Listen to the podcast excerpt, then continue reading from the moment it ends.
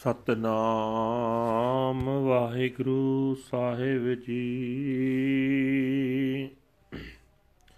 ਰਾਗ ਸੋਠ ਬਾਣੀ, ਭਗਤ ਰਵਿਦਾਸ ਜੀ ਕੀ। ਇਕ ਓੰਕਾਰ ਸਤਿਗੁਰ ਪ੍ਰਸਾਦ। ਜੋ ਹਮ ਬਾਦੇ ਮੋਹ ਫਾਸ ਹਮ ਪ੍ਰੇਮ ਬੰਧਨ ਤੁਮ ਬਾਤੇ ਆਪਣੇ ਛੂਟਨ ਕੋ ਯਤਨ ਕਰੋ ਹਮ, ਛੂਟੇ ਤੁਮ ਆਰਾਤੇ ਜੋ ਹਮ ਬਾਂਦੇ ਮੋਹ ਫਾਸ, ਹਮ ਪ੍ਰੇਮ ਬੰਧਨ ਤੁਮ ਬਾਤੇ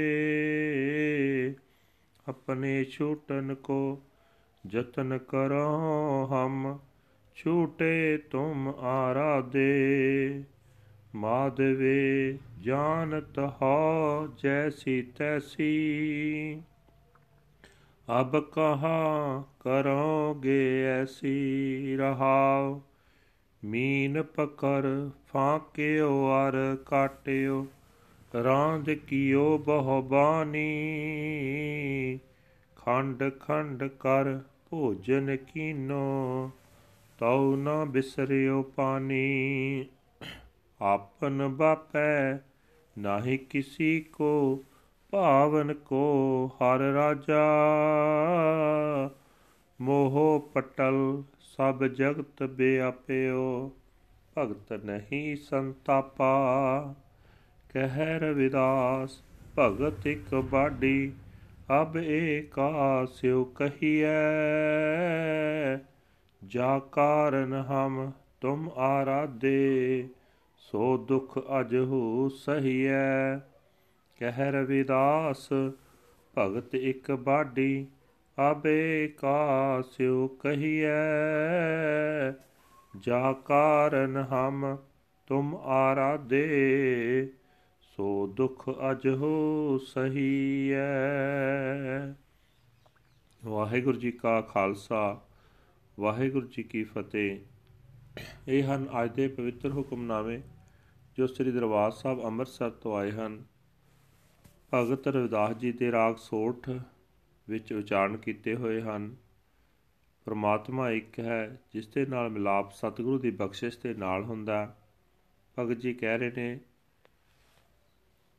ਸੋ हे ਮਾਦੋ ਜੇ ਅਸੀਂ ਮੋਹ ਦੀ ਫਾਹੀ ਵਿੱਚ ਵੱਜੇ ਹੋਏ ਸਾਂ, ਤਾਂ ਅਸਾਂ ਤੈਨੂੰ ਆਪਣੇ ਪਿਆਰ ਦੀ ਰੱਸੀ ਨਾਲ ਬੰਨ ਲਿਆ ਹੈ।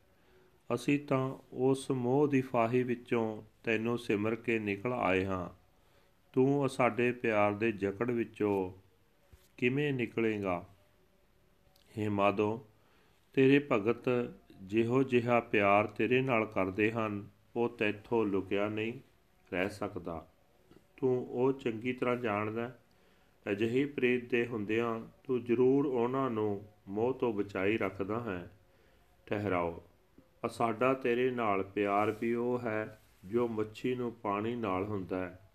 ਅਸਾਂ ਮਰ ਕੇ ਵੀ ਤੇਰੀ ਯਾਦ ਨਹੀਂ ਛੱਡਣੀ। ਮੱਛੀ ਪਾਣੀ ਵਿੱਚੋਂ ਫੜ ਕੇ ਫਾਂਕਾ ਕਰ ਦਈਏ, ਟੋਟੇ ਕਰ ਦਈਏ ਤੇ ਕਈ ਤਰ੍ਹਾਂ ਰਿੰਨ ਲਈਏ। ਫਿਰ ਰੱਤਾ ਰੱਤਾ ਕਰਕੇ ਖਾ ਲਈਏ। ਫਿਰ ਵੀ ਉਸ ਮੱਛੀ ਨੂੰ ਪਾਣੀ ਨਹੀਂ ਭੁੱਲਦਾ। ਜਿਸ ਖਾਣ ਵਾਲੇ ਦੇ ਪੇਟ ਵਿੱਚ ਜਾਂਦੀ ਹੈ ਉਸ ਨੂੰ ਵੀ ਪਾਣੀ ਦੀ ਪਿਆਸ ਲਗਾ ਦਿੰਦੀ ਹੈ। ਜਗਤ ਦਾ ਮਾਲਕ ਹਰੀ ਕਿਸੇ ਦੇ ਪਿਓ ਦੀ ਜੱਦੀ ਮਲਕੀਅਤ ਨਹੀਂ ਹੈ। ਉਹ ਤਾਂ ਪ੍ਰੇਮ ਦਾ ਵੱਜਾ ਹੋਇਆ ਹੈ।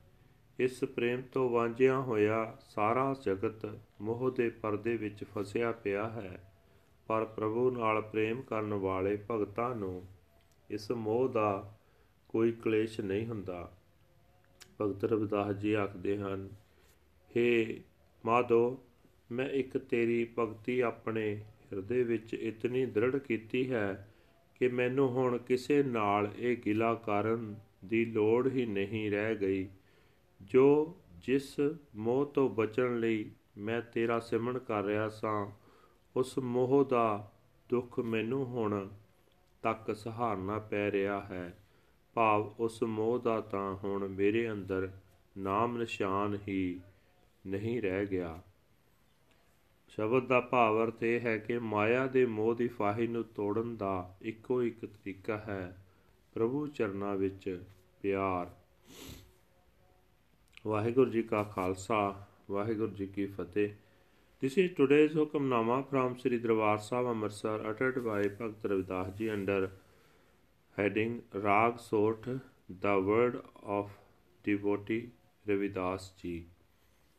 One universal Creator God by the grace of the true Guru.